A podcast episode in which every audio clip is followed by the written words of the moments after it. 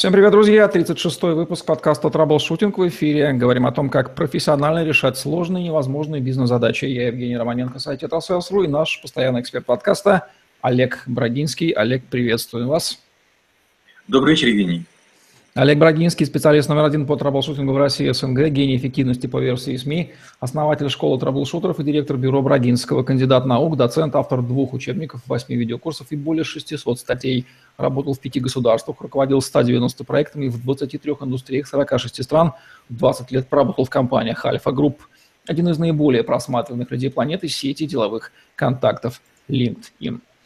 Мы живем в современном высокотехнологичном мире, ну хотя надо отдать должное – не весь земной шар, далеко не весь. Если бы побывали в тех краях, где был Олег, мы бы это лучше понимали. Эффективное выживание в современном мире, такая достаточно бытовая, жизненная тема, утраченная. Почему вообще нужно об этом говорить в современном мире при развитости технологий? Неужто может случиться самое страшное? Самое страшное может случиться, а может не случиться. А, как мы уже говорили в ряде подкастов, я долгое время пробыл на Украине, и однажды у меня была такая ситуация, я был в городе Абингтон, это под Лондоном, где находятся а, две штаб-квартиры в одном здании. Антивируса Sophos и антивируса Node. Там был Node 32. И вдруг я не смог расплатиться таксисту. По-моему, 100 фунтов стоила поездка, я не смог расплатиться, моя карточка не работала, а у меня с собой не было наличных. А, ситуации, когда садится батарея, ситуации, когда вы находитесь вне связи, в моей жизни тоже было достаточно, и я вдруг понимал, что я настолько привык к разным благам цивилизации, что без них не могу выжить. Нет горячей воды, и с удивлением узнаю, что мыло в холодной воде не растворяется. И вот для себя я там, за долгие годы выработал ряд правил, которым следую неукоснительно. Там, и, и вот выживание для меня один из важнейших навыков, которому я многих людей учу. Например, я настолько маньячу, что обычно, когда погода холодная, э, я использую кевларовые шнурки. Недавно у нас в школе трэблшутеров было занятие, и вот мне сказали, а вот зачем, допустим, шнурки? Я сказал, из шнурков кевларовых можно связать два узла. Сначала прусик, потом стремя. Прусик позволяет подниматься по скользким поверхностям, а стремя не зажимает ногу. Таким образом можно забраться даже на шестиэтажное здание по громотводу. Ну, студенты не поверили, надо было им показать, они были в шоке от того, что вот просто на шнурках такие вещи можно делать. Вы сейчас развеиваете образ траблшутера как человека в идеальном костюме тройки, летающим на бизнес-джетах и передвигающимся по миру на Роллс-Ройсах. Получается, что это такой же человек, как и бородатый спецназовец или морпех или отшельник в лесу, который запросто выживет и в пустыне, и в лесу, и на море, и где угодно, куда его не забросить, с парашютом или без. Евгений, ну вот как раз наша с вами была задача подкастов, чтобы людям это объяснить, потому что тризовцы считают, что они лучше трэблшутеров. Люди, которые занимаются этикетом, протокольные отделы, считают, что они лучше. Консультанты считают, что они чем-то лучше. Вот представьте, что трэблшутер – это все вместе. И человек в костюме вполне может э, связать э, собаку, э, поймать голубя, приготовить редкую змею. То есть для кого-то это 80% а, головы, а для трэблшутера это 1%, причем степень владения близка к тому, как этим владеют профессионалы. Нет задачи разрушить, есть задача сказать, что трэблшутер многое умеет делать руками. И э, разжечь э, огонь, сделав линзу изо льда, и, допустим, батарейкой разведя огонь, и сделав, э, скажем, из кости животного копье или из металла сделать нож. Уязвимость жителя современного города-миллионника, не говоря уже о мегаполисах, она насколько высока? Мы же ее не осознаем, а действительно, оказывается, без мобильного телефона и все, мы уже беспомощные. Ну, по этому поводу есть несколько таких э, четких сравнений. Первое, да, когда забирают мобильный телефон у ребенка, что неоднократно было у моих клиентов, оказывается, что ребенок наизусть не помнит ни одного телефона. Попробуйте ребенка заставить выучить 5 номеров телефона. Это почти невозможно. Было время, когда у нас были телефоны Nokia 2110, и всего лишь 10 номеров помещалось в память. И туда записывали как раз не самые частые, а самые редкие. А самые частые мы знали на память, потому что им, ими звонили. То есть первое – это мы не помним свою телефонную книгу. Второе, у меня была ситуация, я был с женой а, одного из президентов в торговом центре, у нее не сработала карточка моего банка. А, после чего не сработала и моя карточка. Когда я позвонил в свою организацию, мне сказали, что, извините, сервера перезагрузили хакеры, и какое-то время будет недоступная связь. Ну, к счастью, нас узнали в магазине, и нам товары отдали, но представляете, если бы это было где-нибудь в duty-free или при выезде из гостиницы, или при выходе из ресторана, когда вы за все платите, а у вас карточка не работает. Это вторая вещь. И третья вещь. Часто говорят, что жители мегаполисов, если бы вдруг исчезло метро, даже логически не поняли бы, куда им ехать. Э, я помню, как-то ко мне отец приехал в Киев давно когда-то, и я вдруг увидел, что он по городу ходит бумажной картой. Я его сначала зауважал, а потом сам попробовал и понял, что это нелегко. После чего какое-то время восстанавливал навык, хотя когда-то был КМС по спортивному ориентированию. Но это нам сейчас с вами возразят. Ну что это, нам нужно поднимать всю историю человечества с правоотношенных общинных времен и учиться, что под шкурой мамонта иглами из костей, что ли? Ведь навыки утрачиваются ровно потому, что технологии развиваются. Ну и ничего, что мы без навыка этого живем. Мы же не умираем, в конце концов. Все же навыки не будешь помнить никогда, да и не нужно. Я согласен, но вот есть очень простых три вопроса, которые можно задать любому такому умнику. Вопрос первый, для чего живешь? Второй вопрос, кому сможешь помочь? И третье, что будешь делать, если на отдыхе вдруг тебя захватят заложники? У меня был неоднократный опыт освобождения заложников, и крайне успешные люди, которые по звонку решили бы любые вопросы, а, всего лишь запертые, даже со свободными руками, ничего сделать не могут. Я бы в их ситуации ну, очень многое бы смог сделать. И потом они приходят, добровольно учатся и говорят, боже мой, почему мы этого раньше не знали? Навык перемножения цифр, чисел в голове, таблица умножения и совершения четырех арифметических действий, не становится ли это тоже навыком, необходимым для выживания в современном мире, для современного поколения? Конечно. Вот сейчас э, иногда, когда я делаю мастер-классы, когда я читаю лекции в школе трэблшутеров, я даю несложные упражнения. Вот, допустим, опять же, если мы говорим про выживание, я говорю, чтобы люди пробовали рассчитать, э, что они могут с собой взять в сумку определенного размера на определенный вес, таким, чтобы это там, не вызывало подозрений, чтобы это были обычные предметы, чтобы не звенели рамки в аэропортах, чтобы при досмотре ничего не забрали. И большинство людей не в состоянии понять, они нагрузили в сумку 3 килограмма, 7 или 20, только потому что не, не могут сложить несколько цифр. Они достают телефоны, смартфоны, айпады и начинают считать. Я от этого прихожу в ужас. Я не понимаю, как это возможно. Когда я провожу такие же упражнения для деток 6-8 класса, они это делают в уме. А про китайцев мы с вами, по-моему, уже говорили – они способны в голове умножать числа сети друг на друга от 1 до 25 и знают формулу. Именно такая таблица умножения, расширенная, позволяет умножать любые числа четырехзначные на любые четырехзначные. Да, я навык это считаю крайне важным. Не один раз он мне помогал, не один раз. Да, потрясающе. Так вот после наших с вами подкастов веру в человечество ты, в общем-то, и утратишь. Понимаешь, насколько оно уязвимо. Дальше называю ситуацию область жизни, а вы даете два, один-два таких ярких, очень таких хороших хака, навыка, который позволяет, можно запомнить даже ребенку, использовать. Выживание, связанное с едой, с питанием. Их несколько. Первое.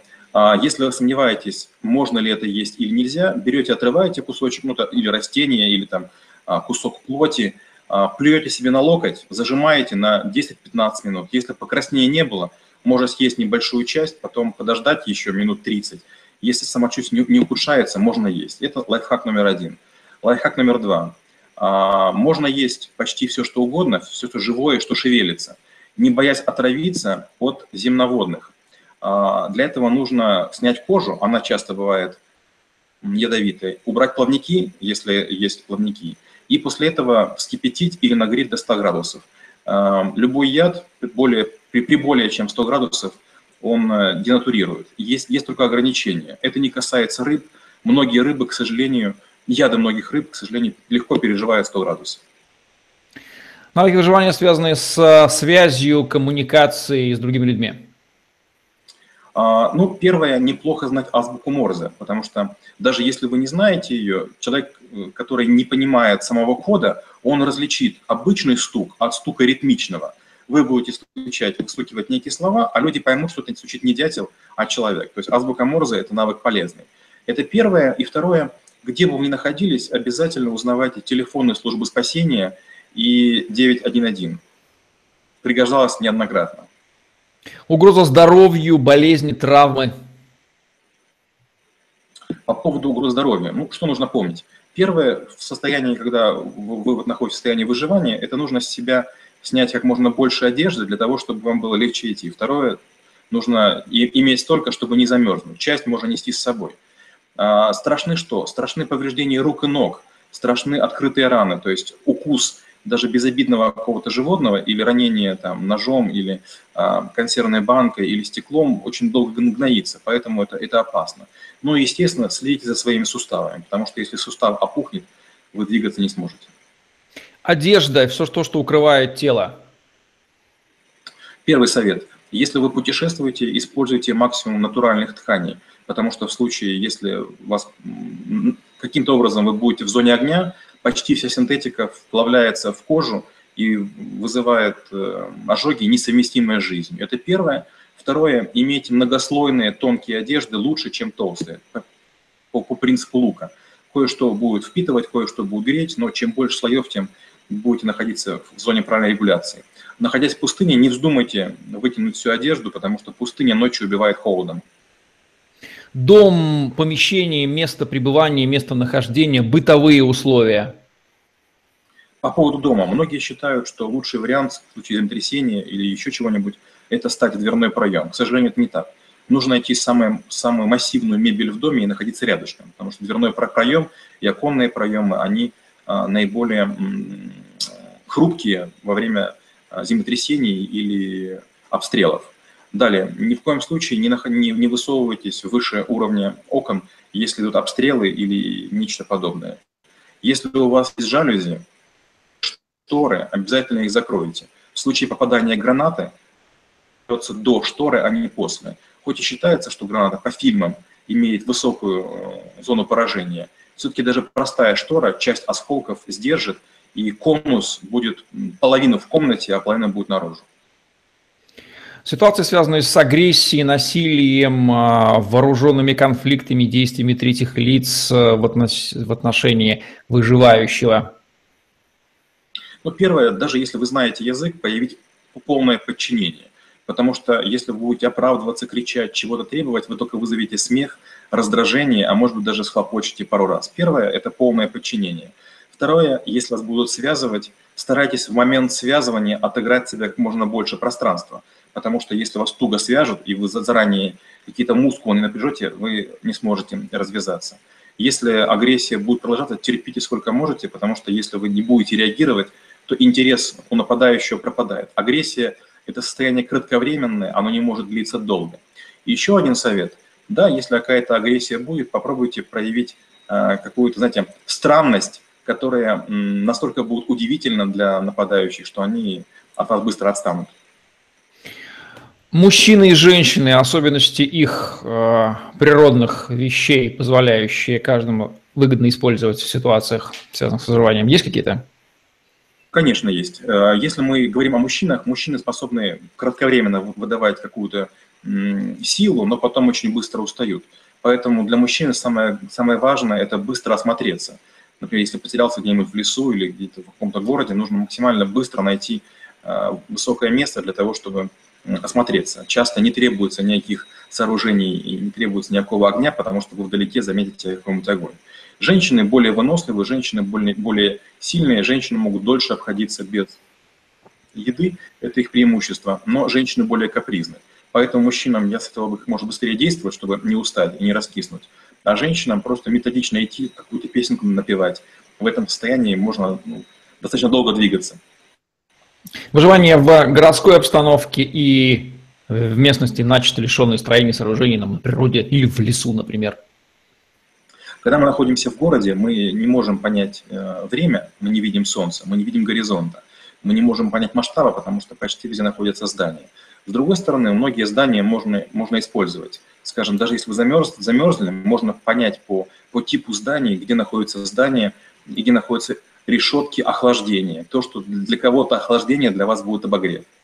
А, опять же, даже если многие магазины закрыты, понимая типы окон, да, можно какую-то витрину разбить, поесть, ну, дальше уже там возможны вариации. Вы можете либо убежать, если у вас такая задача есть, либо полицию дождаться, объяснить, что, к сожалению, это был единственный вариант. Страховкой все это покроют, но вы, по крайней мере, окажетесь честным человеком, и вам таких серьезных претензий предъявлять не будут. Если вы находитесь в местности, лишенной зданий, варианты есть три. Вариант первый – это поля Арктика, где холодно и там важнейшая задача – это удержание тепла. Нужно голову что-то одеть и уменьшить контакт ног со снегом, потому что через голову, через ноги уходит холод. Если мы говорим про субтропики и тропики, там самое важное – это целостность кожи, а, не подхватить э, какие-то слишком сильные дозы солнца и следить за контактами с местной флорой и фауной. Если мы говорим про там, среднюю полосу, тут нам почти ничего не угрожает, потому что э, в этих зонах э, настолько много людей, что звери сами убегают. Главное просто идти по лесу и о себе сообщать, чтобы там на вас случайно не выстрелили или там на вас не напало. Вы, опять же, можете идти петь песенку или там топать, или стихи рассказывать, декламировать. Выживание в обстановке, допустим, морского путешествия на воде, когда нет суши вокруг, или в воздухе на самолете? Если мы говорим про самолет, ну, первое, то, что с вами говорили, это ни в коем случае не, не одевать синтетику, потому что почти все, кто выжил в авиакатастрофах, они как раз были одеты в хлопчатобумажную штуку. Второе – это иметь несколько носков и иметь ботинки недалеко, потому что когда вот самолет падает, если вы сразу не погибнете, там, скажем, от а, попадания ракеты и так далее, у вас будет короткое время, чтобы одежду одеть. Многие, когда начинается самолет э, падать, крушение, начинают думать про свои документы, деньги, одежду и так далее. Это не важно. Ваша задача защитить лицо, ноги и руки, потому что с их помощью вы сможете двигаться. Дальше попробовать нужно оценить обстановку, то есть куда будет падать самолет максимально жестко пристегнуться, максимально в кресло вдавиться, ну и вспомнить те позы или быстренько глянуть инструкции, которые есть в кармане. В морском путешествии там немножко другая технология. Там, когда плывете, нужно отслеживать, где находится солнце, и примерно понимать, который час. То есть каждые 2-3 часа отслеживать, где вы находитесь. Второе – это время от времени посматривать на карту. Кстати, когда, допустим, ныряют дайверы, у нас есть брифинг, где нам показывают, где мы находимся, где течение, где что происходит. То есть надо хотя бы примерно понимать, где находится ближайшая суша. Опять же, э, ни в коем случае ни в самолете, находясь, ни в, на, на яхте, нельзя быть полностью голодным или полностью обессушенным. То есть надо пить чуть больше, чем вам требуется, и есть чуть больше, чем требуется, чтобы потом 6 часов или 12 мы могли находиться в состоянии бодрствования высыпаться и так далее. Ну и последний совет – это если вы потерпели любое крушение, э, если находитесь на воде, ваша задача – лечь на спину, расслабиться и максимально э, долго находиться на одном и том же месте, потому что вас будут искать именно возле вашего корабля. Хотя, конечно, момент крушения корабль может вас в воронку утянуть, поэтому там метров на 200-300 можно отплыть, но потом находиться в том же месте, где корабль, там, скорее всего, будет запеленгован маячок, который выдавал сигнал СОС. В случае с самолетом там будет взрыв, поэтому при падении, если вы остались живы, тоже опять отползти, закрыться деревом, камнем, подождать, пока самолет остынет, это обычно бывает час, а, полтора, не раньше. Я объясню почему. Потому что, например, э, есть многие детали, в том числе трущиеся, которые могут загореться, загореться гораздо позже падения. Особенность выживания в разных странах, культурах, религиозных обществах во время путешествий. Ну вот хороший вопрос про общество религиозное. Ну, первое, что нужно сделать, это максимально э, обзавестись тем, что есть у всех. Потому что если вы будете одеты иначе, вы будете внимание привлекать. А в многих странах по разным причинам развито стукачество. То есть чужаков быстро выдают. А не дай бог, если какое-то восстание, э, это, это не очень хорошо. Поэтому максимально быстро одеться в ту одежду, которую носят местные, э, закрыть, если то уместно, лицо очками – а, и не бросать прямых взглядов в лицо. Нужно максимально быстро избавиться от любой одежды с крупными логотипами, потому что крупные логотипы вас превращают в мишень для снайперов. Передвигаться как можно ближе к зданиям, короткими перебежками, не заходить на центральные улицы, везде, где видите толпу, ее лучше обходить. Ну и, естественно, пробираться либо в посольство, либо в консульство вашей страны, либо стран, где говорят на, на вашем языке. Про ядерную войну спрашивать не буду, хотя уверен, что вы это знаете. Есть ли некие универсальные методы выживания, которые вот на уровне биоса, да, вот встроить надо в себя и постоянно, чтобы они работали, как в фоновом режиме, да, которые всегда, везде, во все времена, во всех странах, континентах сработают в плюс, чем если бы их не было? Ну вот когда как раз обучают спецназовцев, когда обучают специальное подразделение, оказывается, что, например, а, рукопашный бой не очень важен навык. Почему? Потому что есть даже такая шутка. Для того, чтобы вступить с врагом в рукопашную, нужно потерять свой там, автомат, свой пистолет, свои гранаты, потерять свой нож, найти такого же человека, который тоже все потерял, и с ним подраться. То есть это не очень важно. Гораздо важнее уметь подтягиваться, чтобы втянуть себя на крышу или грузовик. Второе – это уметь напрягать пресс, для того, чтобы поднять ноги, например, повиснув на заборе, если он атаковать собака. То есть несложное, простейшее упражнение гораздо важнее. Что, что важно? Я сказал уже подтягивание, важно поднять пресс, важно уметь пробежать хотя бы километр, потому что обычно этого хватает, чтобы спастись от преследования или спастись даже от э, собак и так далее. Э, ну вот, наверное, три, три важнейших вещи на уровне биоса. Все остальное, оно чуть-чуть ниже. Это как добыть еду, как добыть воду, как общаться, как передвигаться, как кому сообщать, где вы находитесь. Ну, такие уже вещи вторичные. Ну что ж, вполне доступно для рядового человека, ничего страшного в этом нет. Рекомендации по поддержанию своего организма в том состоянии, которое всегда готово априори к началу периода выживания, который вот может в секунду взять и наступить. В каком надо состоянии себя держать и что для этого делать, кроме зарядки? Ну вот, ну вот э, чего нужно делать? Да, вот кроме зарядки, с, с, правильное замечание. Смотрите, есть люди, которые увлекаются какими, какими-то видами спорта. Хуже всего выживают марафонцы. Они много бегают, и в последнее время Многие из них подсели на специальные гели и так далее. А народ начал рассуждать про компьютеры на, на, на часах, про углеводные или там белковые окна. Это, конечно, ужасно. Потому что если вы так будете рассуждать, э, вы не сможете без часов или с разбитыми часами ничего сделать. Нельзя доводить свой организм до полного иссушения, и вот э, как раз бодибилдеры и марафонцы, они выживают хуже, хуже всего. Второе, это нужно понимать, что без еды человек может вполне прожить 30 дней, это не шутка, это проверенный факт, и можно и книги по этому поводу почитать или спросить людей, которые это пережили. Второе – заблуждение, что человек может без воды прожить только три дня.